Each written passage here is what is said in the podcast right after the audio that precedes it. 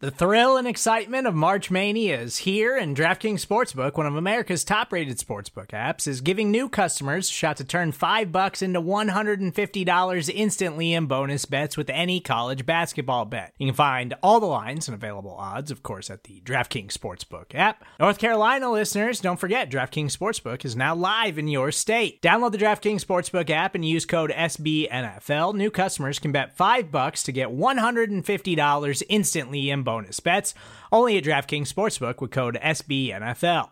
The crown is yours. Gambling problem? Call 1 800 Gambler or in West Virginia, visit www.1800Gambler.net. In New York, call 8778 HOPE NY or text HOPE NY. In Connecticut, help is available for problem gambling. Call 888 789 7777 or visit ccpg.org.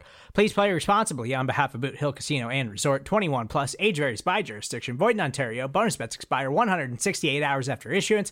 See DKNG.com slash B ball for eligibility, deposit restrictions, terms, and responsible gaming resources.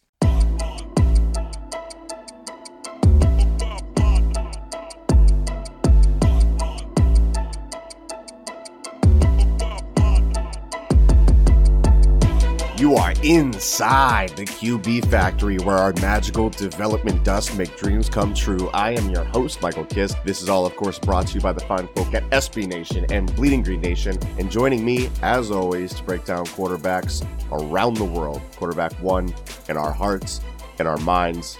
He is our resident Viking expert. He is Mark Schofield. Mark, happy Assassin's Creed Valhalla release day to you, good sir. I was gonna say, Michael, as always, it's great to be with you. Pleasure to see your face this this wonderful Tuesday morning. And we've talked about on this show more than a couple of times about when we tee up a historical reference, we say, look, you want a historical reference, just look outside.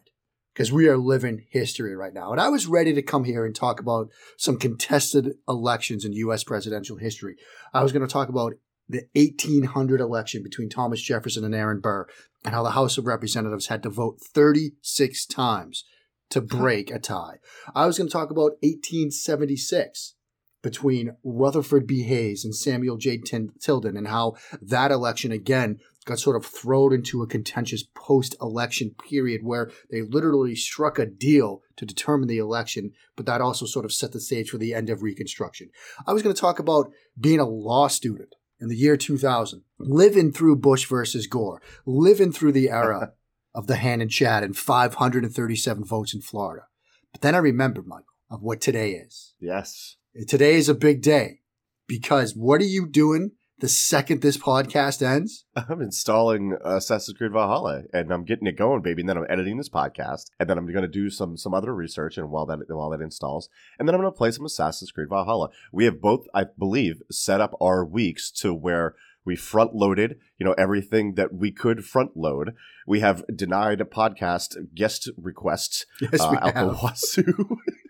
because we have prioritized the right things in our life, and that is some some some calming Valhalla. We've we've set the gentle listeners up for this, right? Because back last season, when it was announced that this game was coming, we said, "Look, you're going to get a lot of Vikings historical references, which we've done.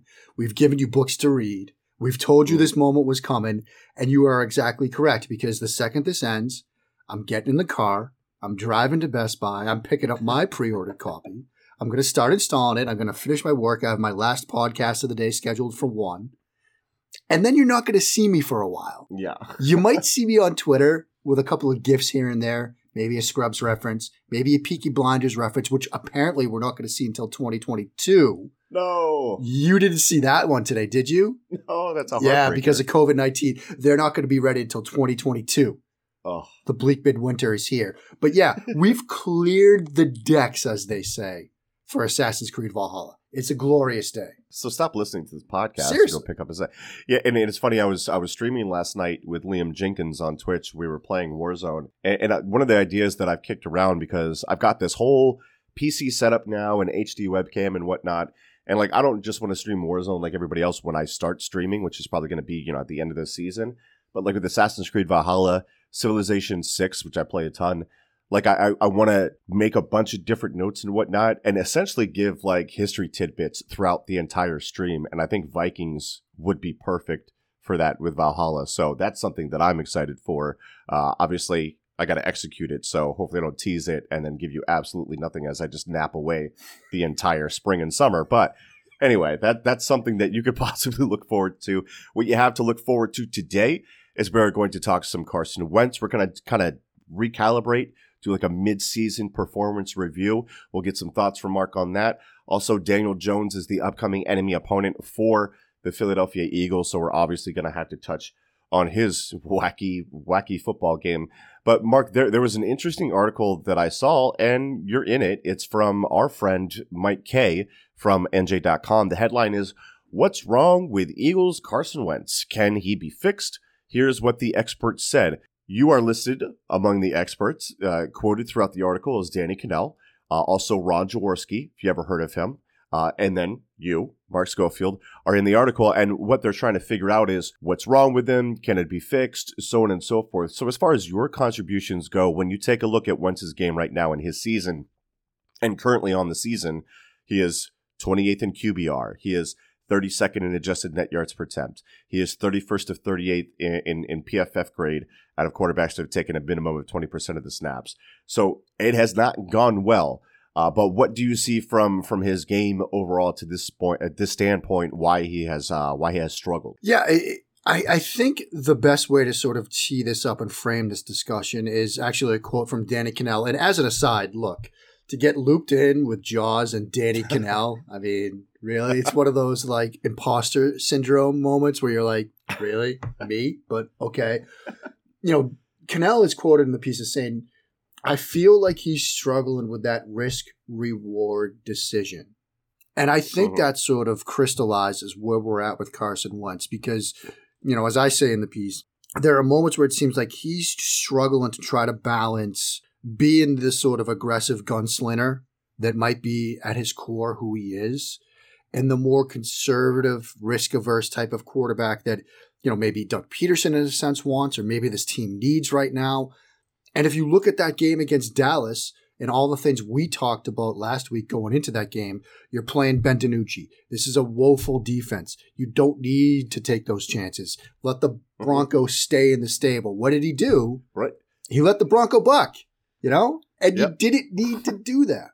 And so I think he yeah. is struggling in a sense with that inner conflict of just who he is. And as I talked about last week when I compared him, two weeks ago when I compared him to Maverick from Top Gun, that's kind of the story of that movie. You know, trying to like balance, you know, who you are as a person. And Wentz is trying to sort of balance who he is as a quarterback.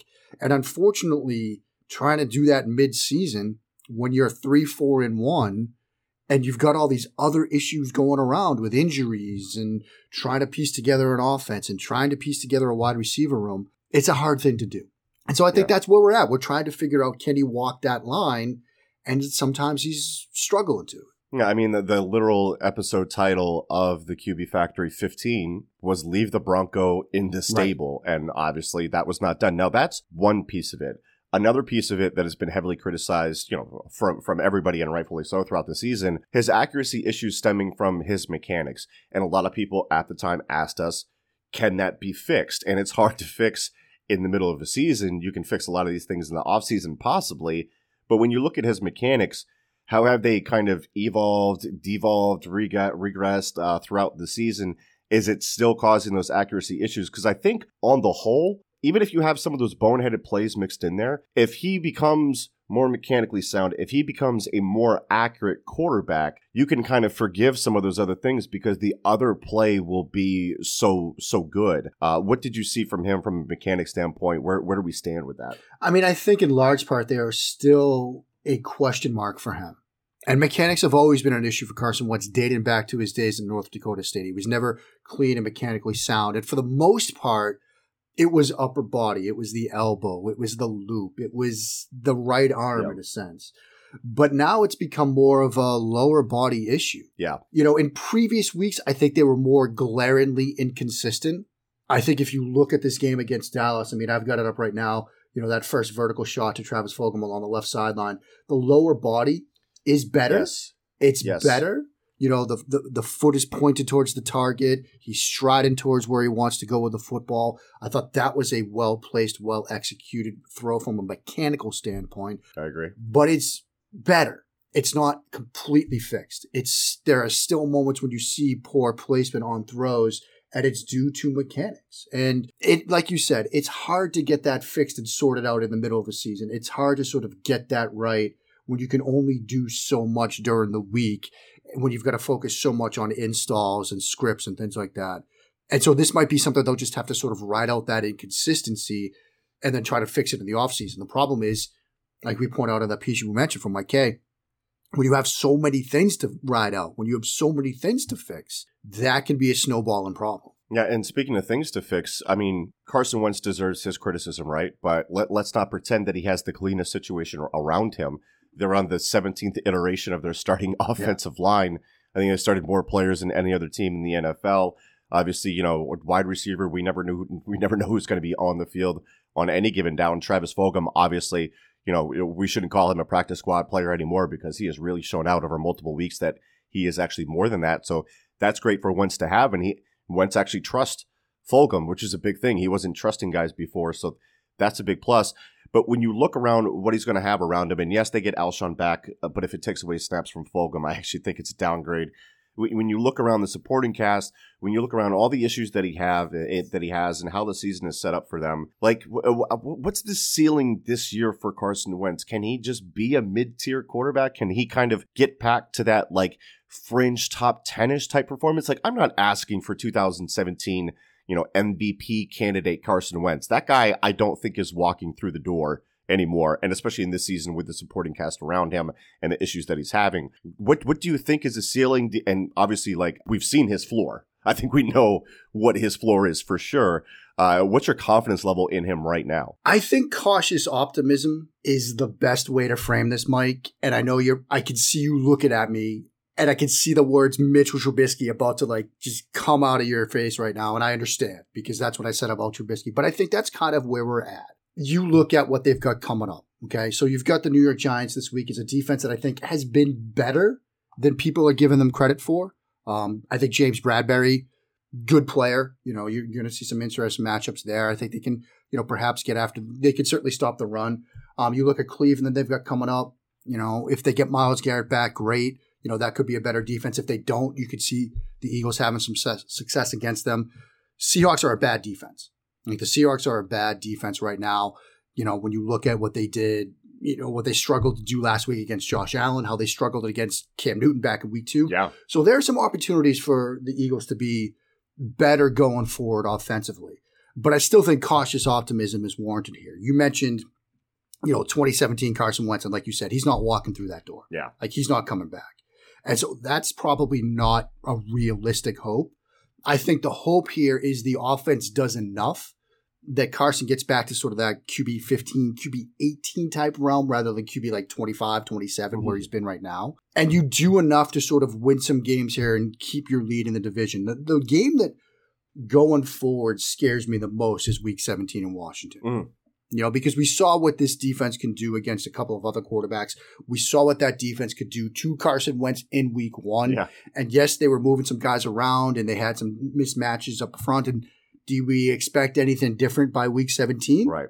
No, we'll probably be the same. So cautious optimism. Hope he gets back to that sort of mid range type quarterback, that sort of tier. You're not going to get, you know, the Carson Wentz of 2017 back, even if you get Alshon, which, like you said, is that really an upgrade over what you're seeing from Travis Fulgham right now. So hope for cautious optimism. Hope you get the mid tier guy back. That might be enough to get to the NFC East in a playoff spot. Is it enough to make a run? Uh, really? Yeah. I don't know about that. The NFC is pretty good this year, but that might be enough to get into the dance. And sometimes an invitation to the dance is all you really need. So let, let's set up this scenario, right? Let, let's think about what what can we see from Carson early in this game that makes you think, okay, he's got it. Like, what's the heat check throw for Carson Wentz? What's the one throw that you want to see him make to where when you see him make it, you go, okay, this is probably going to be a good night from Carson because if he's hitting this, he's probably hitting all the other stuff too. What what does that look like for you? Yeah, it's that skinny post route, that band aid yes. post route, you know, where the, you know they like to do it in the red zone at times. Remember that throw against the Rams that was broken down by everybody under the sun? Yeah. You know, the one to Jay Jaw that he tried to yam in there and it got picked and the mechanics were off, the decision was off, everything was a mess. If he hits that throw on stride in rhythm with good velocity and placement, I breathe a little bit easier because I'll be honest, part of me lives and dies with Carson Wentz performances. All right, somebody that's st- you know stood on that hill and staked their reputation and brand on Carson Wentz. Yeah, I live and die with a couple of these throws. He sticks a couple of those in there, you know, in between the corner of the safety or against a leveraged corner playing trail man coverage. I feel a bit better. He tries to yam those in and misses wildly, and the mechanics look like you know a train wreck dumpster fire then I'd have to walk away from Twitter for a little bit because I'm pretty worried about what my mentions are going to be. You're probably going to get the opportunity to see it too when they get in the red zone. They love that spot concept, and that route, that yep. corner route, can convert into what they call a copper route, which is basically just like a corner that turns into a post, and it kind of has that bang eight feel, that landmark. If he throws that yep. right at the eyes of of one of his uh, tight ends or wide receivers uh, in that role, you know, then I then I think that you're you're looking at a pretty decent Carson Wentz performance moving forward as is as his heat check there. So that's going to do it for the Carson Wentz side of things. When we flip sides, we are going to talk about Daniel Jones. Exciting oh times. Is he yeah. better than Garrett Gilbert or Gilbert Gilbert, Maybe. whatever his name is? Is he Gilbert Godfrey? Is he better than Ben DiNucci? We'll find out right after this. Support for this show comes from Sylvan Learning. As a parent, you want your child to have every opportunity but giving them the tools they need to tackle every challenge, that takes a team. Now more than ever, educational support tailored exactly to what your child needs can make all the difference. That's why parents have trusted Sylvan Learning for 45 years as the ultimate teammate in their child's educational journey, instilling in them a love for learning and a passion for reaching the next level. And Sylvan's Insight Assessment can identify gaps in learning and areas that could be of concern for your child. It's a 360 degree view into your child's learning that you can't find anywhere else and helps ensure that your child didn't miss something in school that might put them at a disadvantage in the future. And right now, it's the best price of the year at $29. Go to sylvan29.com to learn more and get your child's assessment for only $29. That's S Y L VAN29.com. And we are back here on the QB Factory. Mark Schofield here with me. I am Michael Kist. This is all brought to you by SB Nation and Bleeding Green Nation. It is time to look at the upcoming enemy opponent for the Philadelphia Eagles, like we do every week. And I guess we'll kind of digest this and, and, and start this out under the umbrella of like the whole midseason type thing. And, and Mark, I, I think you know, and, and, I said this on the SB Nation NFL show uh, with Kyle Posey, the the Palpably Unfair podcast, episode one, coming into the season. I was saying, look, Daniel Jones excites me and he scares me. He excites me because I think, and this did not apply to this season, but I think he's one of those quarterbacks that could have a top 10 single season, you know, statistically, if all the things are right around him. Uh, this year is definitely not the year for that. But I think he, I thought he had that potential. But when you look at what happened to him this year, the floor is so scary. And really, if you look at him as a rookie to this year, I really do feel like he has taken a serious step back, or, or at the very least stunted his development there. Uh, Jason Garrett has done some things for him, but I think overall hasn't been able to get his quarterback in rhythm What's going on with Daniel Jones this year? Uh, do you feel the same way as far as that step back from from this year, from the rookie year? Oh, absolutely. And coming into this year, you know, I do stuff at Big Blue View uh, on Giants podcast and stuff, and they ask me, you know, what do you want to see from Daniel Jones this year? And everybody always wanted like a, you know, a completion percentage or a yardage or touchdowns. And I said, throw that stuff out the window. By week 17, you just want him to be a better quarterback than he was in week one. Like, and it doesn't have to, you know, development's not linear and all that stuff. But by the end of the year, he needs to be a better quarterback than he was when the year started. I'm not sure he's going to get there. Mm. I think regression is legitimate, a legitimate concern with Daniel Jones. And in terms of the situation and the context for it, perhaps it's not unexpected. You know, third offensive coordinator in three years, no OTAs, no true training camp, no preseason games. And so, you know, you could expect as a result, he might struggle. But the struggles are real. The struggles are bad. And it's the same stuff that plagued him, you know, last year and even during his time at Duke. And I know sample sizes can be what you want them to be. And I hate taking one play to sort of say, this is what's wrong.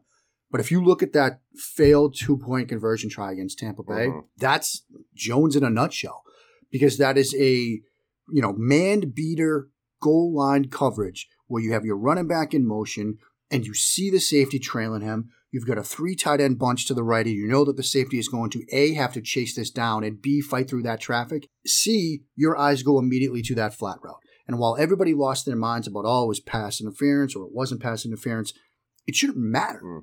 You know, say what you want about Colin Cowherd, but he nailed it the next morning when he said, who cares? The problem was Daniel Jones. Yeah. Like his eyes should have immediately gone to Deion Jones in the flat.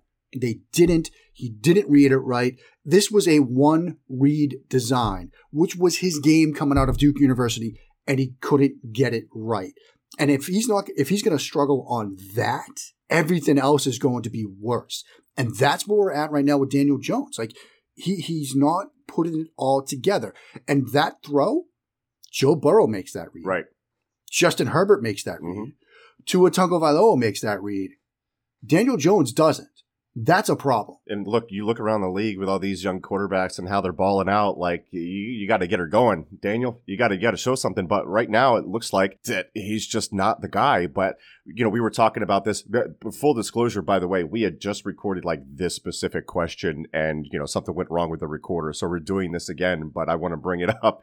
Uh, the la- the last episode that we had here on the feed was Quick Jam, and I was talking about the trades that the Giants had declined. They don't move Evan Engram, the tight end. They don't move defensive tackle Dalvin Tomlinson, the team captain, who was on a contract uh, contract year, despite being so deep at defensive tackle. You know, Gettleman likes to keep 18 of those laying around just in case. But when you look at, at this team, they weren't sellers at the trade deadline, despite uh, like all indications, like maybe this ain't the year for you, because Dave Gettleman is tied to Daniel Jones he gets fired. If they don't turn it around this year, he has no interest in draft picks that may help the team two, three, four years down the line. He's got to fix it now. So what can they do to fix it now, save his job, get Daniel Jones comfortable? Like, what does that even look like for him right now? How can they salvage him as a quarterback? I honestly don't know.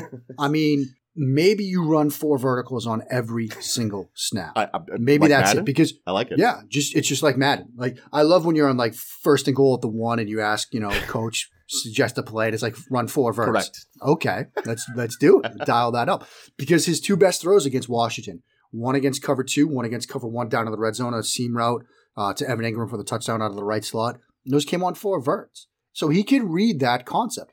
But the problem is he can't read stick.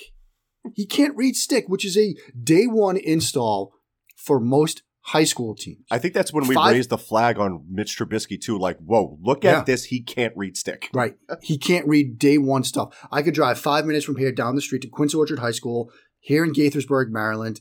In the past couple of years, I I know the head coach. They've been in the, the state championship game and the state semifinals three of the poor, fast past four years. I could find me their backup quarterback, and he can run stick better than Daniel Jones. I did a video on it a couple of weeks ago comparing one of his stick reads from this year to a stick read from last year, and it was arguably worse. This is basic stuff. Daniel Jones was a one read quarterback coming out of Duke University, and he's struggling to read one read concepts now, his second year in the National Football League. And so I don't know what Jason Garrett does. Jason Garrett, I thought, for all the stick to use, you know, a pun there, for all the stick he gets for calling bad games, I thought he did a good job against Washington. I thought he did a good job against Tampa Bay, but his quarterback isn't helping him. He gave him that Tampa Bay game on a platter, and he like threw it up in the air and then like fell down on a banana peel and pooped himself.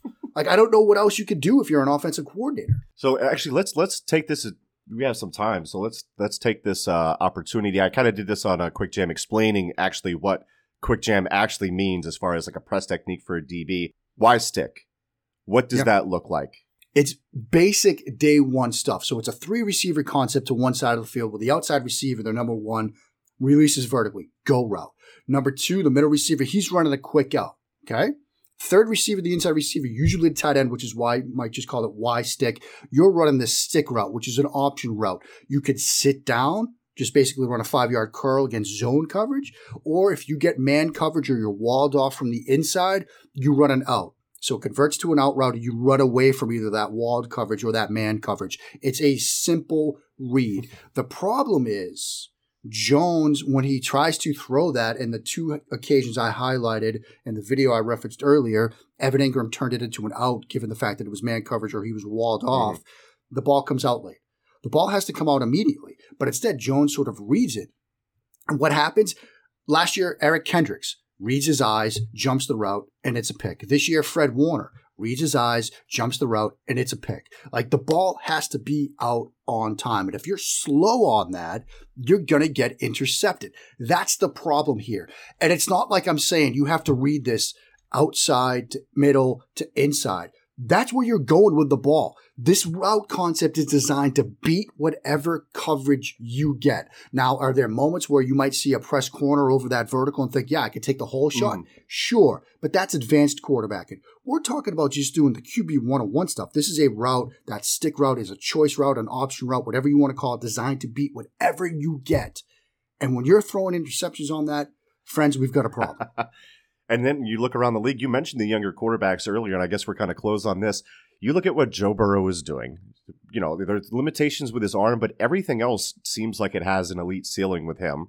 You look at Tua Tagovailoa, where he comes in and and beats the Cardinals. The the Dolphins look legit. They're on a four game win yes, streak. they do. They're top five in point differential. You know, they're a Mhm. top ten scoring defense. They're they're they've got turnovers in 14 straight games, if I'm not mistaken. Brian Flores is a doggone boss. They've got an easy, somewhat schedule coming up over the next four games. Like they could be a legitimate AFC East contender before maybe they kind of fall back to earth. You look at Justin Herbert. The Chargers are the Chargers are the Chargers, but Justin Herbert looks fantastic and maybe can reverse the losing culture there next year. Yes, I am mistakenly buying into the Chargers in 2021. Uh, 2021. But you look at these young quarter, it's got to be so fun for you, Mark. When you look around the league and you, and, you know, you mentioned Tua, he played Kyler. Kyler Murray is super fun.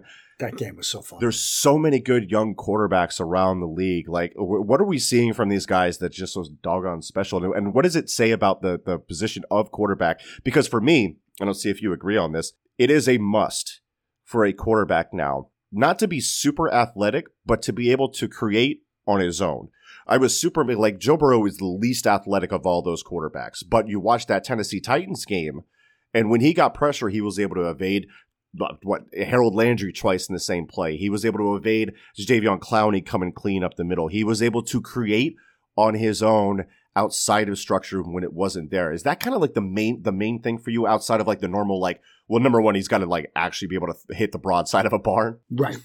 I, I think two things when you study those three quarterbacks have become apparent as sort of prerequisites for playing this position now in the NFL. And that first is athleticism slash mobility. And you don't have to be Tua. You don't have to be that kind of athlete. You just have to have the ability to sort of create space, evade pressure, and keep your eyes downfield. Hmm. You- That's the Tom Brady route. Yeah. Nobody said Tom Brady was a great athlete, but he had that ability to sort of create space. And you also have to be able to decipher and throw against leverage. You don't have to read the coverage. You don't have to diagnose, oh, that's cloud, that's sky, that's skate, whatever. You know, you don't have to be, you know, our good friend Coach Vass out there on the Yeah. field. But you have to be able to understand where the nearest defender is and how to throw away from them. I'm going to quickly highlight just three plays from each of these guys from the past couple of Cool. games. First was that Tennessee game. Joe Burrow had a play where he was pressured, climbs the pocket. Tyler Boyd is running a cross route, working from right to left. Burrow throws him open by throwing it back away from the leverage defender, just hoping that Boyd turns around in time and turns the right That way. That was wild. And he does. it was wild. It was just a wild throw. Justin Herbert, all of the throws, or many of the throws that he has made in the downfield passing game were simply reading the leverage of the nearest defender and throwing either inside or Mhm. outside. He doesn't have to diagnose everything. He just knows where to put the football and then puts it there. Tua had a third and nine against Arizona, deep in their own territory, down 31 24 and he throws a curl route against Patrick Peterson with anticipation, but he also anticipated not just the timing of it, but how Peterson was going to dive to the inside, so he put it to the outside shoulder. That's advanced stuff from rookie quarterbacks, but it's the kind of stuff that they're able to do because their college offenses asked them to do the same, and now their offensive coordinators in the NFL are asking them to just do the same stuff. So you need those two things understanding and throwing against leverage and that ability to sort of create mobility and athleticism in the pocket. That's awesome. look, the Eagles aren't very good this year, and who knows what's going to happen with the NFC East. So, if you're looking to enjoy some football, I personally love really good quarterback play from young quarterbacks. All three of them this year are sitting over in the AFC. So, go pick yourself a, a favorite second team from a, from another conference if you, if you Yeah. like Eagles fans, because there's some doggone good football being being played by those guys. Mark, that is going to do it for the QB Factory. I thank you for joining me on this uh, what national holiday Assassin's Creed Valhalla release day. Uh, gentle listener, we're just going to get the heck on out of here because we're going to go play some games. Yep.